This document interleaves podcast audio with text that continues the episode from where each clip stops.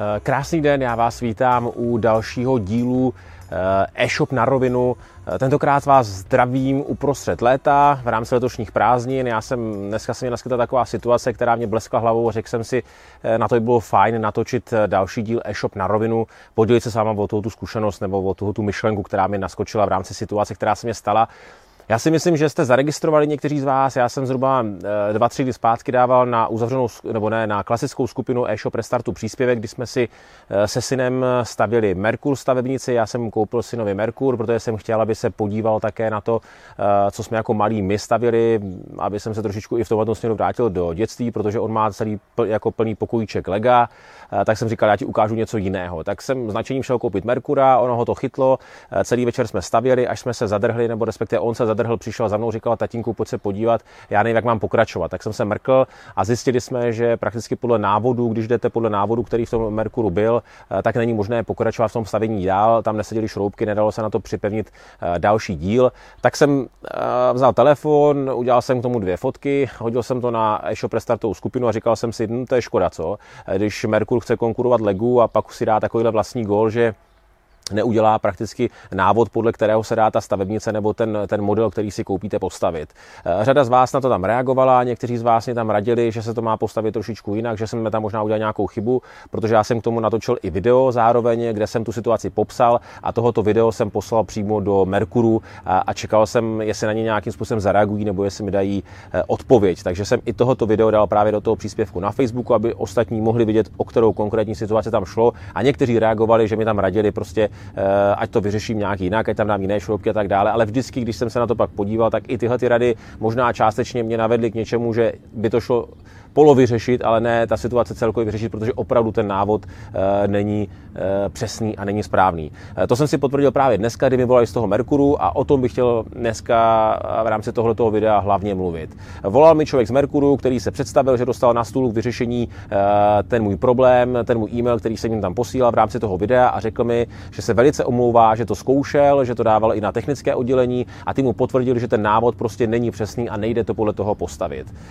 Já jsem řekl, fajn, super, to jsem rád, eh, v úzovkách to jsem rád, on se mi během toho telefonu ještě asi dvakrát nebo třikrát omluvil, eh, řekl, že to předá zase na nějaké ty oddělení u nich eh, v rámci společnosti, které přepracují ten návod, postaví ten produkt nebo ten tank, který jsme stavili, mi postaví ho znovu a na základě toho prostě ten návod celý předělají, dají to potom grafikovi a budou už dávat do dalších balení, které budou vyrábět tyhle ty nové, nové návody. Já jsem řekl, fajn, super, telefon jsme zavěsili, ukončili, já jsem zrovna v autě s klukama, vezl jsem je ráno do školky a Kubíček, který eh, ten Merkur stavil, mi říkal, tatínku, a on nám ten pán ten návod eh, nepošle, eh, ten správný. A já mu říkám, vidíš, to je dobrá myšlenka. Tak jsem řekl, tak já tomu pánovi zavolám a ještě mu řeknu, aby nám ten návod poslal. Tak jsem to mm, člověka z Merkuru vytočil znova a poprosil jsem ho, jestli by ten návod nám, až ho předělají, mohli poslat třeba v PDF, aby jsme podle toho ten Merkur mohli postavit správně. On řekl, ano, já se tady napíšu do poznámky a jakmile ten návod bude, tak vám ho pošleme. Eh, ten člověk byl slušný, všechno v pohodě, já nemůžu říct proti němu jednání vůbec nic, ale má to takový jeden zádrhel, který jsem pak říkal, až jsem dokončil ten druhý telefon s ním, tak jsem ho říkal eh, mému synovi, říkal jsem Kubičku, a víš, co by bylo fajn, kdyby ten člověk tekon udělal v rámci eh, celkové té filozofie toho Merkuru, a on mi říkal, co? A já říkám, no, kdyby nám dal nějaký malý dárek, aby, aby to, tu jeho omluvu, kterou nám řekl, aby umocnil tím, že ho to opravdu mrzí, aby z něj bylo vidět to, že ho to mrzí a poslal nám nějakou maličkost, třeba nějaký malý Merkur. To by si byl rád, co? On říkal, jo, to bych byl hrozně moc rád, to by bylo fajn. Já říkám, ano. A to je přesně taková ta myšlenka, ono nejde o to, jestli člověk pošle nový Merkur, nějaký malý Merkur v hodnotě 200, 300, 400 korun. Mimochodem ta stavebnice, kterou jsme koupili, stála 1300 korun a prostě nejde postavit. Takže v dnešní době Merkur chce konkurovat Legu nebo se snaží nějakým způsobem tu značku oživit a dá si potom tyhle ty zbyteční vlastní goly, které mimochodem jste potvrdili i někteří z vás v rámci toho vlákna na tom Facebooku, kde jsem psal ten případ, tak jste uh, říkali také, že jste měli podobnou zkušenost s tím Merkurem, že, že jste ho koupili a podle návodu z toho nemohli sestavit, takže jsme nebyli určitě ojedinělý případ, ale myslím si, že jsme byli jedni z prvních, kdo se ozvali podle té reakce toho člověka, který prakticky o tom nevěděl, že to podle toho návodu nejde sestavit. Uh, Ale zpátky k ty věci. Eh, tady nejde o to, jestli dáte eh, nový Merkur, jestli dáte eh, omalovánky, jestli pošlete Merkurové omalovánky jako omluvu, které nestojí nic, potažmo, jestli ty omalovánky pošlete e-mailem a já si je vytisknu a dáme tomu synovi, který z toho bude tak nadšený a příště, až půjdeme do hračkárny, tak bude zase chtít koupit toho Merkura, protože s tím budeme tu pozitivní, pozitivní zkušenost. Teď ta zkušenost je taková, že my budeme muset jít domů, ten člověk mi poradil, ten nám delší šroubky, ať to tam prostě nějakým způsobem zkombinu a Kubíček mě v autě říká, tatínku, já to nechci a tak dělat, ne, to tak být nemá prostě nemá s tím už takový ten vztah a je to narušený zbytečně. A ta myšlenka pro vás v rámci e-shopu je, co děláte vy, když se něco pokazí v rámci objednávky, což je naprosto normální. Prostě chyby se stávají, je to lidské, chyba ty lidské. Omluvíte se tomu zákazníkovi, což je dneska základní věc. Ano, ten člověk se mi taky dneska omluvil. Já to beru jako standardní a důležitou věc. Ano, nejsem proti němu naštvaný, ale nejsem ani na straně Merkuru dneska. Prostě jsem neutrál. A, a co děláte jako druhý krok, abyste si toho zákazníka udrželi? Co, to je ten případ toho, co měl dneska ten člověk možná udělat navíc, aby mě a mého syna si udržel na další straně, aby my jsme eh, u nich udělali další eh, objednávky, nebo aby jsme si znova koupili Merkur, aby jsme ho doporučovali našim známým a tak dále. A tak dále. A měl udělat ten malý krok, to ten malý detail, že měl nám poslat nějakou maličkost jako omluvu, nebo prostě mělo tam přijít nějaké gesto, díky kterému jsme si řekli wow, v úzovkách wow. My jsme si řekli, ano, on to myslí upřímně, opravdu mu na tom záleží, tu chybu přiznal eh, a záleží mu na těch zákaznících. A to je hrozně moc důležité, abyste si to tu otázku vždycky dali vy u vás v rámci vašeho e-shopu, když nějaká taková situace nastane, abyste se tomu zákazníkovi eh, omluvili eh, takzvaně do toho posledního kousku té možnosti, kdy můžete tu situaci vyřešit. My jsme, já jsem to říkal mému synovi dneska ráno v autě, Kubíčku, my jsme v rámci XOK, jsme XOK, tak, jsme, tak se často stalo, že jsme prostě zákazníkovi poslali špatně balík, eh, něco jsme mu prostě neposlali, co jsme, nebo prostě se to tam nějak zamotalo, spěchali na to, nebylo to v pravý čas, a vždycky jsme mu poslali, uh, my jsme posílali sportovní láhev zdarma jako omluvu a ten zákazník potom uh, nebyl na nás tolik naštvaný, jako my teď třeba se cítíme jako vůči tomu Merkuru, nebo máme nějakou, už tam je narušený ten vztah, prostě ten, ten emocionální vztah člověk, produkt nebo člověk, značka. Není to úplně ideální. A vy toho tu maličkostí, kterou už uděláte, uh, tak to můžete narovnat, hodit to do neutrálu, spíš na vaši stranu to převážit a ten zákazník se potom k vám bude vracet.